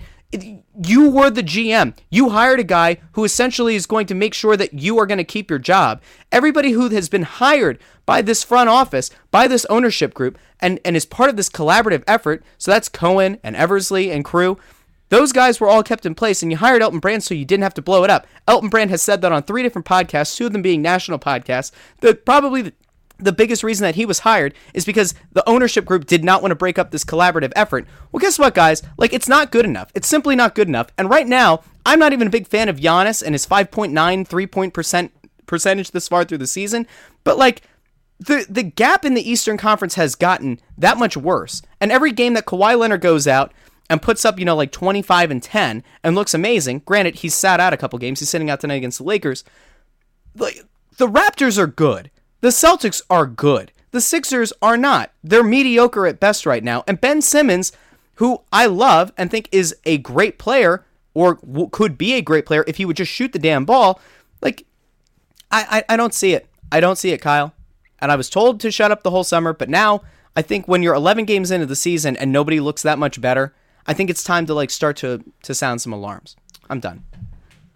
Look, I'm, I think you're creating a straw man argument uh, about me over the summer. I agreed with you. Like I, I said that it was, was, the big. I said it was a failure of a summer, and you said, "Hold on, the summer's not over." I said it in June, and you said, "Well, hold on, the summer's not over." So, that, in Russ, fairness, to be fair, it was early. You said it, it was, like it was two days into free agency. like when they didn't get when they didn't get any I, of no, I understand, stars. but I mean, you're you're definitely creating a straw man there. Like I, if you would have said this is how the summer's going to end, that would have been a different case. I completely agree with you. So th- don't you know? Don't put me in the camp as saying they had a good summer. I was super down on what they did. I think, I like look, certain things are out of their control. Okay, LeBron James was ultimately out of their control. Kawhi Leonard mostly out of their control. Um, Paul George, you know, like Paul know, George out of their control, right? Yeah. Like, but uh, there had there had to have this was the most important offseason, okay, arguably in their history, because you made such great strides last year that with the right had one of those premium guys came here, which again, not really in their control at this point. Had one of those guys come here, they're title contenders this year. Like, yep. The Warrior, yep. like you have to just set aside the Warriors when you talk about this. Like, chances are no one's going to beat them. But yeah. let me give you credit on something before you continue. Oh, okay. Every day, every day I watch Toronto slaughter everybody they go up against. Right now, they're up 32-10 on the Lakers at LA, which isn't entirely surprising. The Lakers aren't a great team. I continue to think more and more about you were right about Kyle Lowry and what he could have done for this team. Thank you. Because Kyle, Kyle Lowry is the kind of off-ball, on-ball guard that they could have used, and I was so hell bent on You know, Fultz has to be that guy. Fultz could be that guy. And maybe someday he can if he gets that gray matter between his ears to, you know, actually get fixed and focused. But Kyle Lowry's a guy who wouldn't make them a title contender, but might have made them a more attractive free agent destination this summer. And so now, like, I don't fault when you look at what the Sixers team is. I don't fault Paul George, and I don't fault uh, LeBron James for not wanting to come here because maybe they saw something that we didn't. Anyway, continue. No, I. By the way, I can. Now you just put wind in my sails. But everyone thought I was nuts. Give me a two second side rant here. Everyone thought I was nuts about Lowry, and it was a total Villanova homer thing. It was like, no, first of all, this guy with DeMar DeRozan, who, by the way, is like not, he's a really good scorer, but he does not really have a game in the current NBA. You know, DeRozan? Well, I, I disagree with that, but well, okay. but like, I mean, he's more of like a long two point jump shot guy. Like that's kind of his strength. And there's not, he's not a great three point shooter. He's very much an ISO guy. Like, you know, th- there's just a lot. DeRozan's a good DeRozan's a good player within a, a specific yeah, he's a great, he's a, gr- he's a great talent. Don't get me wrong. Like but he's gonna be, he's he's good for like what he's doing right now for the Spurs is exactly what he needs to do. Right, but- but he's shooting like forty ish, I think, percent from the But field. But when you consider the fact that him and Lowry, now granted they didn't have much playoff success, but they were pretty much dominating the East for the last couple of years in, in the regular Mm-hmm. season. That was really impressive. If you took Lowry, who's having a late surge, and yes, age is going to catch up with him, but here's a veteran guy who has some. First of all, he's a, he's a veteran guy. He has some level of you know kind of street cred with these guys as a leader or whatever. Um, he has exactly the skill set they need. Someone who could score in a multitude of ways, who's a good defender, who can handle the ball, who could definitely shoot the three, which was by f- certainly not his strength coming out of college. Like he was throwing darts at the basket. Uh, I mean, he, he didn't look as bad as Fultz, but some of his shots looked as bad as Fultz's wound up being. looked like an early Andre Miller. There was no arc. Yeah, got it. Yeah, yeah, pretty much. But at least Andre sort of developed like a reliable that little left hand shot. But Yeah, eventually he did. Yeah, yeah. Yeah, so, I mean I- that's why I was like, look, if if he was on this team and they had you know progressed in other ways, you know, you have Embiid who's going to be an MVP candidate the way he's playing.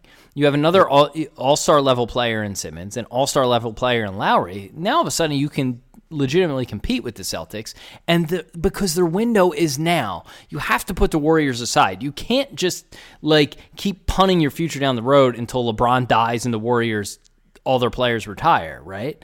I had somebody legitimately say to me the other day, it's better for them to be where they are right now because the Warriors are still good. No, that's I'm crazy. sorry, but like you don't punt the next three seasons. Like, yes, are the Warriors going to be great consistently? Yes. Do I think KD is eventually going to leave Golden State? Yeah, he might go to the Knicks.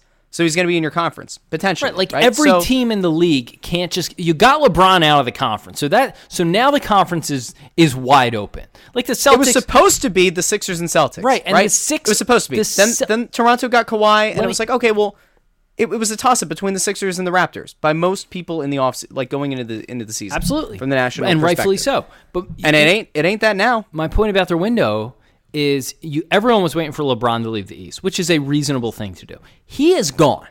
The, as good as the Celtics are, and as good as Kawhi is and Toronto has been playing, this is a wide open conference. There is nothing like the Warriors or LeBron standing in your way. Those are good teams, but you can be a good or a great team. Like there's nothing preventing any other team from taking the reins in the East. The Celtics just went ahead and grabbed it. Okay? But LeBron's gone. You can't just punt like you said because the Warriors. What happens if KD leaves next year and then Steph Curry, who occasionally gets injured, gets hurt? So now all of a sudden, you have a team that has Klay Thompson and Draymond Green, right? Uh, and DeMarcus Who Cousins. Draymond might actually leave. So- Right, but right, but like he's the he's the most he's the most likely. the thing is, they have two Honestly, injuries. right now to leave, Even but- two injuries, they're still probably the odds-on favorite to win, which is fucking bananas. But the point, the point is, it could happen, and who knows what happens when you get to the finals? If like if a lot of they almost didn't make it last year. It's not like they're unbeatable. The Rockets had them on the ropes, three games to two, so they can lose. It is a crazy competitive conference. One injury could really change things. Then you can get a good matchup with the team that was able to take advantage and beat them. It's possible. So we're in agreement they can't punt that. That's why I was always on the Lowry thing. Like he's a, he's an all star caliber player who definitely fills the need that you have. He brings some veteran leadership, which is important. But oh, by the way, he's not 700 years old. He's still very close to the top of his game, and he's shown that he's really not a Batman. And you kind of have two Robins in him and Rosen, and that's why it never works in the playoffs. Neither of those guys is a take over the game type player, the way Joel Embiid is now turning out to be.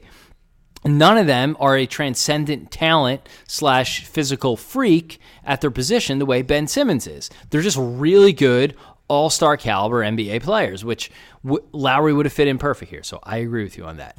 Regardless, the Sixers.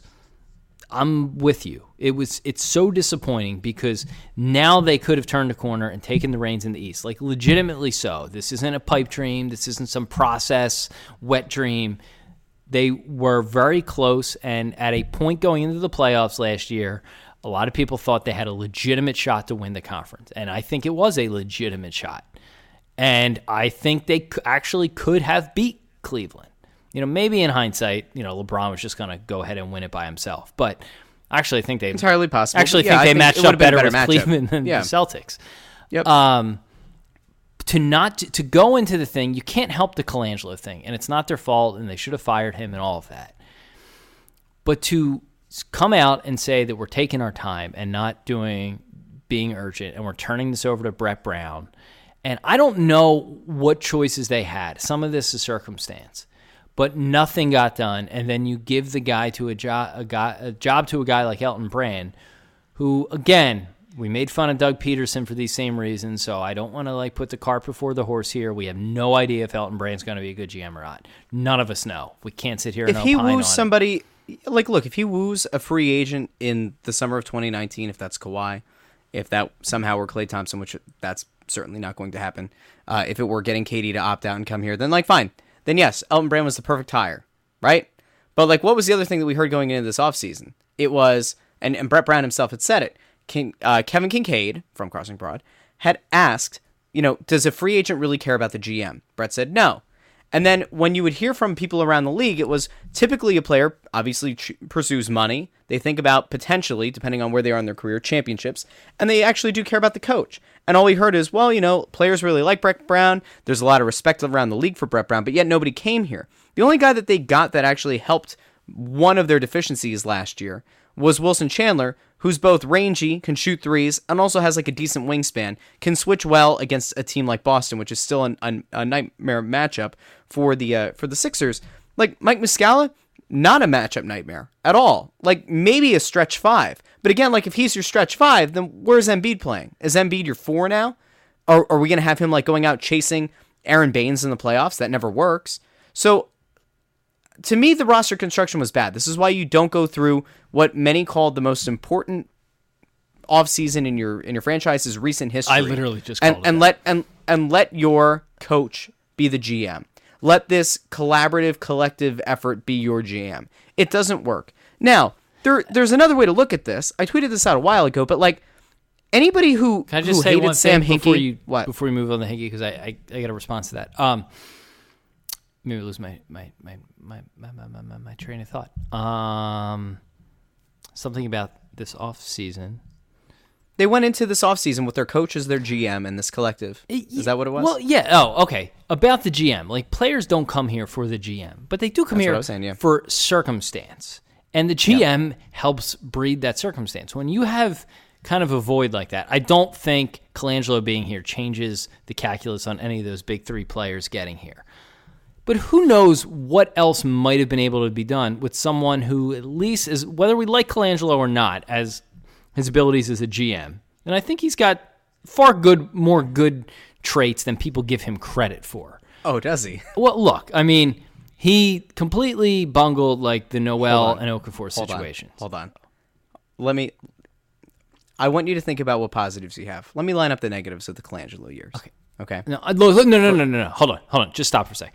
I'm not going to sit here because I think with the Sixers, like ultimately, he made a lot of mistakes, particularly Noel Okafor, the way he handled media, the media, the way he handled injuries. I mean, there was there was a lot of things under his watch that could have been done much better. So what were the positives that people aren't go that back? people aren't taking into account? if I don't have a what player did what player did he bring to Philadelphia that Philadelphia couldn't have gotten with Hinkie or any other GM? Let me tell you Redick? something. Nope, no, no. The overpay of Redick. Let me like tell- I, honestly. No, well, actually, the Redick deal was was quasi brilliant. As it turns out, Redick has been a tremendous signing, a Yeah, tremendous I- player on this He was team. offered twice as much money. He was offered in a single year. so money. like, how many GMs? is that being a good GM? Like, I don't yes, know. I think at, that is almost the definition of a GM. Hey, we need this guy. We have extra space. We're not spending it this year. I'm going to go out and convince a guy to take a one-year deal, which is kind of crazy for a player of that stature at that point in their career. I'm going to I'm going to overpay him on a one-year deal, give him life uncertainty, and all he was looking for was certainty in his career at that point. That's a creative deal. That is a Kyle, G- this is what Vlade Divac usually Hold on, does. hold on. It's not being it's not being a good GM. It's guys pursue money. I just said this. They pursue money, maybe championships. For Like, you who a, is a coach, a, a system. Like let me just let me for you who was such an NBA geek, you clearly didn't watch that Redick documentary last year. I mean, money was not his top priority, and I don't think that was like well edited bullshit. That guy's wife wanted him to be on the East Coast. He had certain teams he wanted to go to. He wanted to go to Brooklyn or the Sixers. Like there were it wasn't just a money play. They found he wanted stability. He was tired of moving around. He wanted to settle down with his family. If he had a shitty year last year, yeah, he made a lot of money, but he would have he could have bounced anywhere this year. He could be in Phoenix while his family is in Brooklyn. He took a chance on a one-year deal. Now, yeah, money talks. I'm not debating that, but that was a good move. Here's another small roster move. I'm not going to sit here. he did say, hold on, pause. He did say on two different podcasts. I think Zach Lowe was one, and on his own podcast that he was moments away from signing with Indiana for a two-year deal for less money. So That's my I- I- point.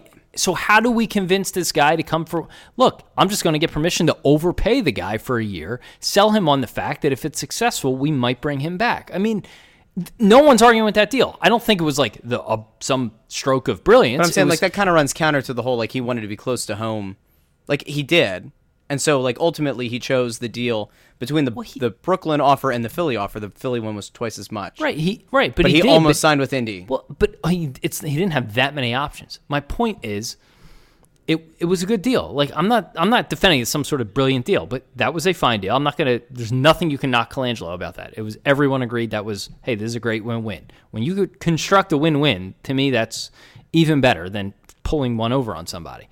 Um, but like take a small rot as much as like Marco Belinelli is not winning anybody a championship.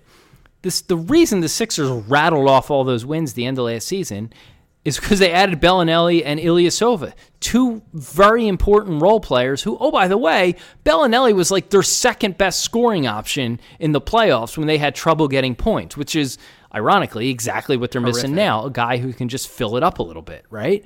So, like, again, yeah, this isn't like some great draft pick that takes you to the next level. But those are the sorts of moves an experienced GM is usually pretty good at. And Colangelo did a nice job, at least on those two things last year. He's also identified players in Toronto, like Kyle Lowry, who was not anything close to what he is now before he came to Toronto. So if you look at Colangelo's lifelong track record, it's not all bad, is my point. We love to hate him, and he. This is not a successful stint at GM with the Sixers, but he is not as incompetent as people around here make him out to be. And it's very hmm. debatable whether he's a good GM or not. I mean, setting aside the fact that his wife's tweeting about contracts on the side, you, you get my point.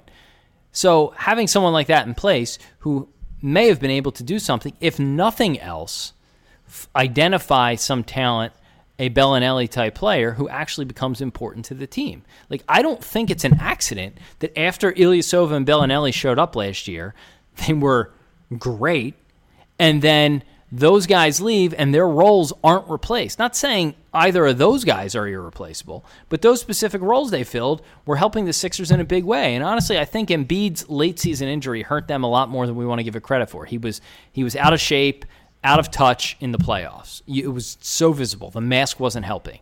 All three of those things made him a much lesser Embiid than really he should have been and probably was. So now take the current level of Embiid, which is just fucking incredible, MVP level, round him out with a more well-rounded roster with guys who can score and they can not go through these scoring droughts you know, maybe we're having a little bit of a different conversation now. The Sixers did all this without a GM. So even if you're not getting one of those top three players, the fact that there wasn't some something done this season to make the team better, they they have gotten worse on the court. They are worse this year than they were last year.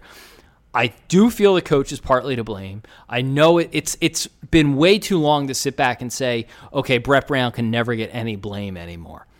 I think he is. pause pause before we go on Yeah. Brett Brown.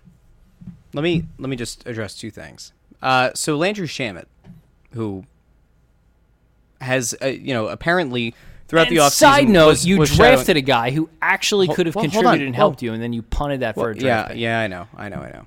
Um, so Landry Shamet, right, has come in, let's say, give or take, like 18 minutes per game this season. In the last three games, so not including tonight, actually, last four games, he's shooting about the same field goal percentage, actually, about uh, 10, 15% higher overall than Marco Belinelli's last 10 games as a Sixer, uh, not including the postseason. His postseason numbers actually took a dip. Um, but three point percentage wise, his three point shooting so far has been more reliable than Belinelli's was at the end of his Sixers tenure, especially if you do count the playoffs, where Belinelli really did go cold and practically disappeared, even though he was still jacking up, uh, you know, about 10 shots a game, 12 shots a game in the playoffs.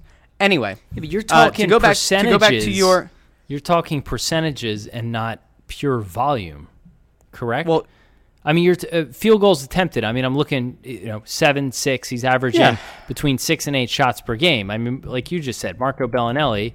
I'll in, in limited time. I'm saying he's playing about I get it, 33% less minutes than Belinelli was. So Belinelli goes in, he's a high volume shooter. Exactly, So I'm saying but you like, can't in- just in- in a compare way, perc- oh, a better if there was- three-point if- shooter. Well, no, it's, it's not. No, no, no. It's not. fire up it's not just percent. shots in a no, game. I'm not saying percentage. Sure, he could, but he's not going to. Why would he? He's a rookie. He's not supposed to. no, anyway, no, no, no, no, What- no, what no, no, no, no. Hold on, hold on, hold on. This is one of the things where we're no, going to this is going first take. This isn't good. I don't want to do this.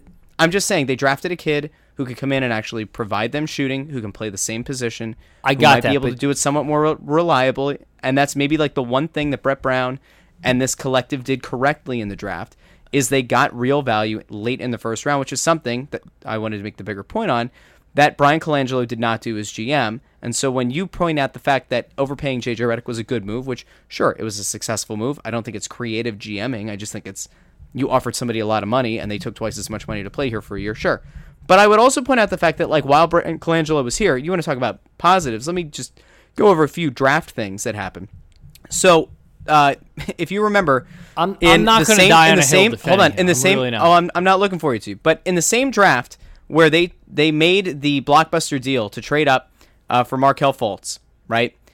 Trading with the best team in the conference, or who is going to be their longest term rival within the conference in Boston. So that that's its own thing. Don't forget the fact that the Sixers traded a 2020 first round pick and a 2020 second round pick to move up in the draft for Anzejs Pasecniks ahead of Kyle Kuzma and Hart who are both legitimate players in the NBA, who both by the end of the season, if Luke Walton pulls his head out of his rear end, are going to be starting for the Lakers, who are going to probably be making the postseason. So, Anzejs Pasecniks, bad trade. They drafted Timothy Luwawu-Cabarrot. They drafted Furkan Korkmaz, who demanded a trade. By the way, They all drafted- the, all they the drafted- process people liked both of, They- both of those yes, draft picks. yes. and would They have drafted killed Jonah- him yes. for drafting Josh Hart. You would have killed me two years ago if I suggested Josh Hart because I'm a Villanova fanboy. And They- in fact, hold on, they dra- Josh hold on, no, Hart, no. as Oh. Uh, much as I Well, like, no, as much as I like him, I would not have really. I did not think he He's better be- than expected. He is definitely better than expected. Like Yeah. he's a great. I did not think he was going to be this good in the NBA this quickly, at least. He's going to be a legitimate starter in this league. So, like, he's kudos good, to him. yeah. They drafted Jonah Bolden, who just got optioned back down to the Blue Coats. Bryan Colangelo botched twice the Nerlens Noel and Jahlil Okafor trades. One of which, by the way, two summers ago, uh, the rumor was that Boston was interested in one or both of those guys and had offered up a pick that ended up becoming Jaylen Brown. Russ. That looks bad. Russ. So like these like when when people say that they didn't like Sam Hinkie because he was a joke and he made the team bad, and they were happy that somebody like Bryan Colangelo came in to like rectify the situation. Idiots said you know, that. Idiots we can- said that. Though. We Again, can. you're creating a straw man. No one Well- actually said that who had half a brain. You're out of your mind. No, who with half Kyle, a brain there- said said that? There were a lot of people who said it, Kyle. Like that's not a like strong Tony man. There were- Bruno. like Uh, no, six one zero. No. There, there were plenty of people who did not like Sam Hinkie. They were casual fans. They came back to the team. Like they might have been lifers. There were people that, that are of our age that did not necessarily like what Hinkie was doing. And when Colangelo came in, I was like, all right, well, maybe he'll be able to go out and get some free agents and like kind of speed up this process. And and what I'm trying to argue here is it never really happened. They didn't go out and actually get a legitimate star to come in here and and speed up this process. And and why I thought this summer was kind of a, a bigger indictment on the whole thing altogether is by not getting a star, you you put that spotlight back on Markelle Fultz again, and now everything he does is going to be critiqued. I agree with that. So I'm, I'm Stop just for like one sec, I'm, though. I'm just like disappointed in the whole thing. Again. and so like what we can we can Stop for one sec so I this, could address this that point. What? Go ahead. I, I, I'm not standing here to defend Bryan Colangelo, but your point about this was the summer. The problem is this is the summer the star was supposed to come here. No one really thought anything was going to happen until this summer. The fact that he got JJ Redick, I think, was like the first kind of win in their cap that they can attract desirable players to come here on big contracts. Like that was an exciting day last summer when that happened.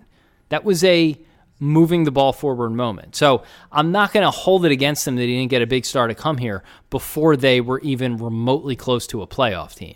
They had a little bit of momentum for like two months the previous season before Embiid got hurt and Simmons missed the rest of the year. So I, I or, or Simmons was wound up being out for the whole year. So again, I'm not defending Colangelo, but I don't think it's fair to necessarily say, well, he didn't bring that big player here. Well, his his wife went and fucked off before he was able to go ahead. he also did have a treasure trove of assets to make a trade, and he never did. He did, but So I- it was, like, it, you, wasn't the you can- you can time. put- it wasn't the can put a little time bit- to make a trade at that point to go out and get a, get a big name player. No one, even the process people, Oh, especially the process people, didn't think it was time yet. So I, I, don't think you could reasonably say that. My point, your thing, I just wanted to, to pick up on on the Belinelli thing when you said, well, you know, the guy's shooting the same. Per- his percentage is three from different, but he's he's simply Shamet is not a replacement for Belinelli. And I, I'm not sitting here I, again. I'm not dying on the Belinelli throne either. But that guy could legitimately put, he's enough of a veteran to put himself in a position to fire up 14 shots a game and score 14 to 20 points on a given night. You know, that's not Shamet. The fact that he has a similar shooting percentage or a slightly better shooting percentage does not necessarily mean that if you can, you can multiply those shots by three and that percentage will maintain itself. You know, there's a difference between taking selective shots in a very limited role. You know, this is like the Tomas Perez syndrome. Everybody wanted Tomas Perez to be in the Phillies lineup. What person with half a brain wanted Tomas? Perez? But until you're like, oh, okay, you know, well, you're like, well, the guy hits 300. He's such a good hitter. Yeah, until you put him in the lineup, then he's got to do it every day. Like he's good in his limited role. I'm not knocking Landry Shamet. My point is, uh, Belinelli was actually a, a terrific role player on this team last year. There's a he went cold in the playoffs because they were feeding him because he was the only guy at certain points who could actually get them some scores. Part of that was because of Embiid. You know, part of that was because Fultz didn't pan it. Like, there's a lot of variables here. But they by losing Belinelli and Ilyasova, I don't want to harp on them, but those guys actually pushed them over the edge a little bit upon their arrival because the Sixers have the stars. They have Embiid and Simmons. They have the great players. They need really good role players like that. And and in this case and in that case last year it was guys who can score. They didn't really replace that with anything. And my problem with the draft is, and I know Bridges had a little bit of a rocky start, although he's coming around. He's had a couple of double digit scoring games. Uh, and he was hurt in the So is Fultz. he was, yeah, and he was hurting. Yeah, but I don't think Bridges looks like he forgot how to play basketball. My point was whether it was never knew how to Bridges or somebody else, they had an opportunity to draft a player who can immediately come in, and I'll go. I'd like to take a look at the draft in like a month and see who was taken. Ooh, Bridges shooting thirty-one percent from deep. Who? Ouch. Who was taken? Ouch. Russ, stop. Who was taken that the Sixers could have had and didn't draft? And I hate doing that revisionist history thing because you know one day we'll find a star that was taken ten picks later For and Fultz or everybody which missed one? on him. Which spot? No, I'm talking about the draft this year. One the fact that they Bridges was a guy who actually filled a role, and again, I, I'm not like I'm not trying to die on any of these one hills, right? Because you would need to. You'd need to have the. No, but like none of these guys are worth fighting for. Colangelo, Belinelli, even even Mikal Bridges, as much as I like him. But they were in a position to get a guy to contribute now where they were drafting, and they didn't, and they punted to get a lot a pick that I think they really planned on trying to use in the offseason, and they didn't. I, would I'm, I'm of the belief that if some, they look you straight in the face, say no, we just wanted this open-ended pick. I think that's bullshit. I think they had a very specific reason. They thought they were going to be able to do something clever, and you had somebody who was completely outfoxed out of his depth, and Brett Brown didn't make anything happen. Not that it's bad to have that pick, but for the reasons you detailed, that the NBA is screwing them again, and it's not going to be the year where the one and duns can can come to the NBA, or you know, you don't have to be a one and done player. So that's not going to help them as much as they thought it was going to help. They didn't do anything with it this year, and they punted on an opportunity, whether it was Bridges or somebody else, to make their team immediately better. They drafted a guy who, yes, he's hurt, but also was a little bit more of a project, more of a defensive energy guy to start and, you know, rounding out his offensive game. And we're seeing that. This is what happens. And the problem is now Ben Simmons and Joel Embiid are at the moment where they are ready to begin competing for titles. I think Embiid averaging nearly 30 and 12. That is pretty darn clear at this point. Simmons has a little bit more development to go in terms of his shot, but in the right situation, he can absolutely be a star player on a three star team. They haven't gotten the star, and over these last couple of years, whether it's Colangelo, Brown, or you know, Brand really hasn't had a chance to make his mark. They have not done any of those things. That is the frustrating part. This entire series of the process was about putting them in contention to win multiple repeated championships. I mean, this was the philosophy. And now they're really good you know, and even they're struggling, they're still going to be a good team this year.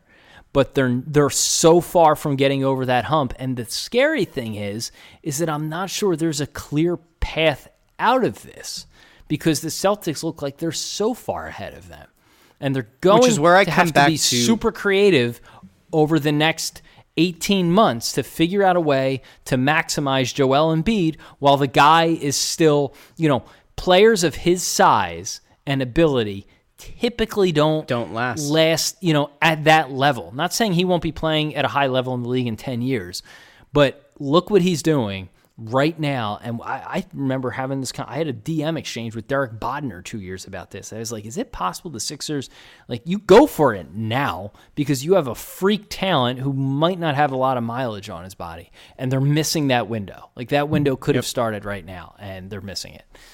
To answer your question, the only other guys that they could have theoretically drafted at 10 that I think would have fit would have been like Miles Bridges, Shea Gillis Alexander. That's about it. Um, the bigger the bigger miss, honestly, and and this comes back to the Colangelo thing is the trade they made to move up for Fultz. Uh, you know whether it was the right move at the time. We were excited about it at the time because we thought we were getting Washington Markelle Fultz, which we have not seen and we might never see. You know the guy who was the guy that I, I kept talking about last year when we had um was it Wasserman from Bleacher Report on, and we talked about the draft. Yeah. The guy that I wanted them to draft was Donovan Mitchell, and I knew that he'd be there. You know, when they were going to draft in their original spot, like I knew that he'd be there at three if the, if they had dra- um, traded back with the Kings. Remember, it was like ten and twelve were, were the picks that were rumored to be available. Like Donovan Mitchell was there, and like there was something very clear about him. And, and like when you go back and you even look at the 2017 draft, there's so many guys that this team missed on that like that could end up being the thing that cripples them. Now, the part of the reason that the that the the gap has gotten so big between the Sixers and the Celtics is also because in that two three year window when Bryan Colangelo was GM, he just didn't do a good job of drafting. That's that was why I kind of brought up all these things about like what happened with Pasecniks and trading picks and trading picks with you know in the Fultz deal. Like TLC is going to be out of the league soon. Korkmaz is not a contributor on an NBA team. Bolden, like literally five minutes ago, just got brought up from the Bluecoats. Like he didn't do a good job of drafting. There, like look at that 2017 draft, and it's like Jesus, man. Like Tatum, Tatum's obviously the best one. I didn't want Josh Jackson. De'Aaron Fox, not a bad player. Lauri Markkanen looks legit. We even said I, we were doing the thing at um, was it ladder 19? And I said like, well, the Lauri Markkanen trade is going to be interesting. The Jimmy Butler trade, like, what if this kid ends up being legit? And he is. Like Dennis Smith Jr., good player. Malik Monk has had, he's certainly taken his knocks. Donovan Mitchell, bam. OG. Like these guys are all players that are making a legitimate impact on their team. And by the way, the, like I said before, the Pasecniks trade up was so stupid because right after two picks later, Kyle Kuzma. Four picks later, Josh Hart. And like, you know, Semi Ojeleye, who got taken in the second round in that draft, like they're they're like Ojeleye's taken a pick after Jonah Bolden, who hasn't contributed to this team. Like that 2017 draft, there were lots of players. There were players in the first and second round available, and the Sixers bungled it. So I don't know. Th- This is why I just get so upset when I think back about the Colangelo era. And like, there there were were there one or two good moves, sure. But like, if you want to talk about like a thing that really crippled the process, crippled the timeline, You can't screw up in the draft for two, three years, with the exception of the consensus number one overall pick in Ben Simmons, and like hope to survive. It I just agree. doesn't work I agree. teams like Toronto they draft well. Boston has drafted well. They're they're both of those teams are deeper one through twelve than this Sixers team could be, even if they got to go on a on a really good spending spree in the offseason. I agree, and that's and by the way, the other thing that they screwed up, the Sixers collective, whoever you want to attach the name to, the Sixers for years, I think it's been the last two years since the splur the splurge of what was it, 2016, is when the uh, the cap number bumped up and all these teams. Uh, like uh, it was like Portland and Atlanta. They they spent all this money on these like crappy players like Allen Crabbe, and they like threw out these ridiculous numbers. The Sixers for two years had money that practically nobody else in the league had. It was their one advantage. It was the one thing that Hinkie was good about was taking on those high salaries for draft picks. And the Sixers just didn't do it, especially in the last year or two of Colangelo. They didn't do it. And now, like next year, everybody's like, oh, well, the Sixers still have space. Everything's going to be great. Well, a lot of other teams in the league are going to have that space too. And by the way, like some of them are in slightly more desirable markets like New York and Los Angeles. So, you know, that was one of your biggest chips. And, and that wasn't executed properly. So, like, again, like that was another thing they bungled. So, Two- you know, at some point you have to you have to wonder when ownership is is going to kind of get this thing together. Are they capable of doing it? I don't know. Like it, it's just like you, you keep rolling the ball out, you keep doing the same thing. This coach is doing the same thing. He's running. All right, out- hold on. Before you get to the coach, you got like eight points for me to address. Okay. Um. I yeah, I mean, look, I, I agree with you. I would only say about the Fultz thing. Um, everyone was in agreement that he was consensus number one, and oh, by the way, he f- checked every box you needed. No one could have predicted this. So, as bad as it looks, and as easy as it's going to be, go back and like face palm that draft. And credit to the Celtics for identifying Jayson Tatum. All along, Jayson Tatum was the NBA ready guy. No one thought he would be this good everyone thought Fultz was. I mean, he it was him and Lonzo. Every conversation was him and Lonzo, and every one of those conversations ended with, "But Fultz is better." Okay, so I, I can't. You know, GMs are still human beings, and you go off what scout. I mean, scouts said this. This wasn't just like Bryan Colangelo. Everyone with two eyes thought that was the player. Thought he had the ability. He fit the role. I mean, Tatum's role on the Sixers. Now they could certainly use it. But at the time when you're kind of putting together this team on paper, if Fultz was the player, or at least with the skill, reliable skill sets that we expected, he'd be a perfect fit. So I can't necessarily knock him for that. It just looks really bad in in hindsight. You can't expect him to be able to predict this. But I will agree with you on the second part. Uh, what, what was the what was the end part of that you said? I don't remember. This is why I the try and interrupt you. No, before like the coach. Uh, I don't remember. We're two hours into a podcast. You're- Is anybody still listening? No, well, but you know, like I, I think this is a good philosophical. Oh, the ownership.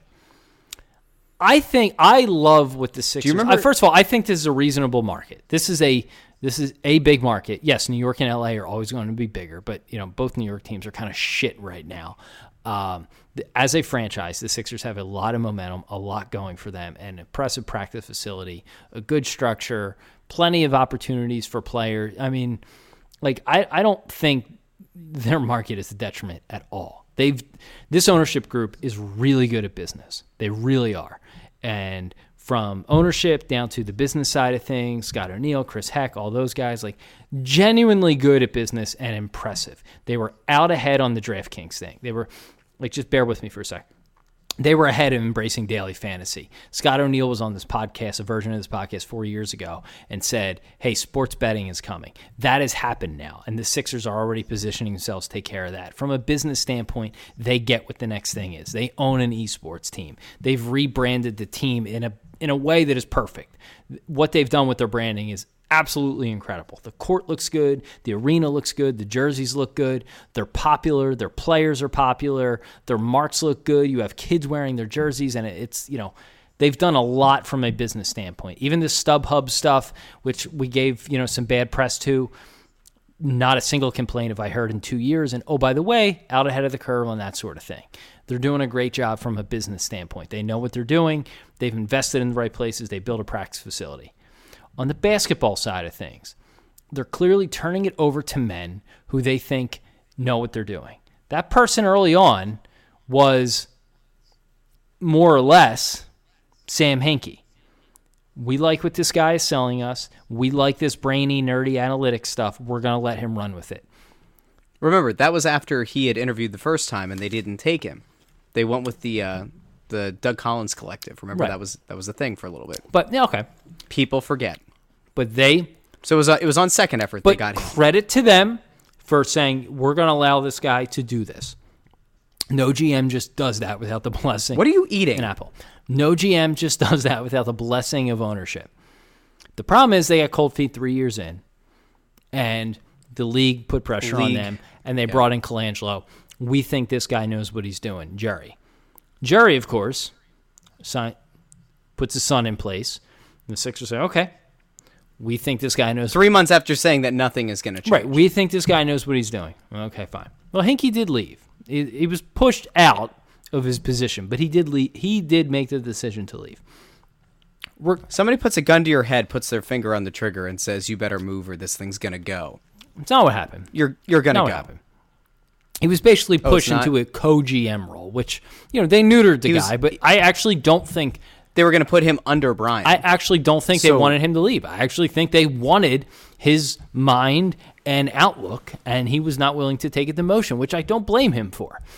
Okay, but I don't think it's that the Sixers did not want him in the building. I think they just wanted somebody else making the decisions. Okay. Anyway, Stop chewing the apple. they continuously for the love of God. they continuously think that they're putting the, you know, twice now it's ended too soon. So you put a guy in Hinkie who you thought you wanted to run the basketball stuff, and by the way, he was doing a pretty good job of it. But you got cold feet, couldn't stomach anymore, bent the pressure from the league, so then he put the Colangelo's in charge. They did not get to see that through. Now, whether he was the right guy or not, you, you're going to say he's not, and that's fine. Maybe he maybe he is the guy who would have been able to figure out a way to get a superstar to come here. There is enough connections and enough clout in the league. Maybe that could have worked. Regardless, It's amazing. It's amazing you don't get a good candidate after you, uh, you know, nepotism way hired a guy three days after your we're GM resigned. regardless. that was a really extensive, that did uh, not exhaustive search. Okay, but no one would have said after the end of last year that he should Three be days. fired. Okay, that did not get see itself through. So now they're scrambling, and now we okay. Well, now what do we do? We went with the radical approach. We went with the old school approach. Both of those ended in absolute flames. Now we got to scramble. So what do they do? Well, they turn it over to their coach, which is completely ridiculous, and then they go out and get Elton Brand, who no one knows anything about, but everybody likes the guy. That's a problem. Like they don't under, they don't know the everybody basketball. likes the GM and everybody likes the coach, but nobody really knows if either of them are right for the job. They, well, the coach you have a better idea. Isn't that the problem? the coach? Let me finish. The coach you have a better idea. They haven't. They don't know what they're doing with the basketball side, and the problem is the guys they turned it over to the first time. You know, the first year with Doug Collins, they were old school guys. They just had to let it go for a year, just see what they had.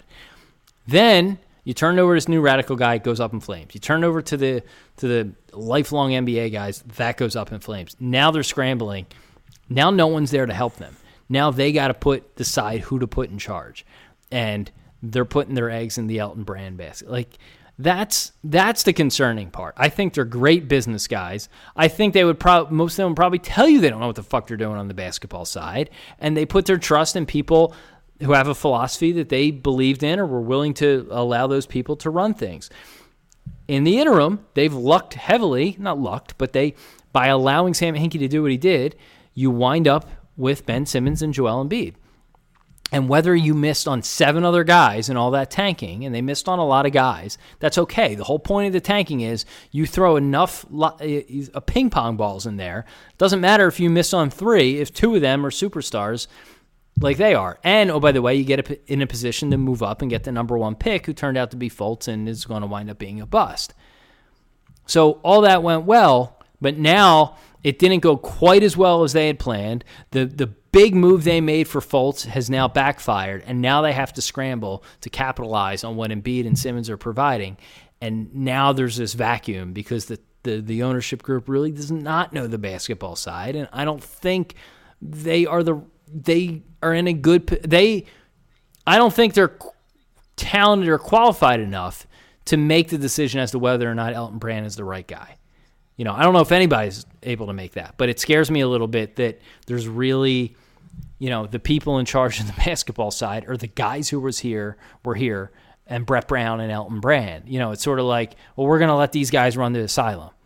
You know, it would be like me saying to um, you know, you and Chris, you know, who, two are the younger guys on the site. Like, you know what? Um, I'm just gonna let you guys take this over because I, I don't I don't know how to write blog posts anymore, and like not knowing if you guys are actually any good at it and could do it all day every day, six times a day.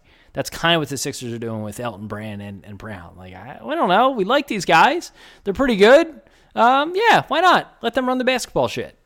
Uh, I don't know. And if that doesn't work, that's a costly opportunity because now you've you've you know kind of ejaculated away the uh, earlier, somewhat cheaper years of Embiid and Simmons. If it, not saying it's unsalvageable by any stretch, but you know it's I don't feel great about where they're at. I don't either. All right, we should wrap. I think we're I think we're we are really now forced as a collective fan base to have to really have that moment to look and, and say is Brett Brown the guy?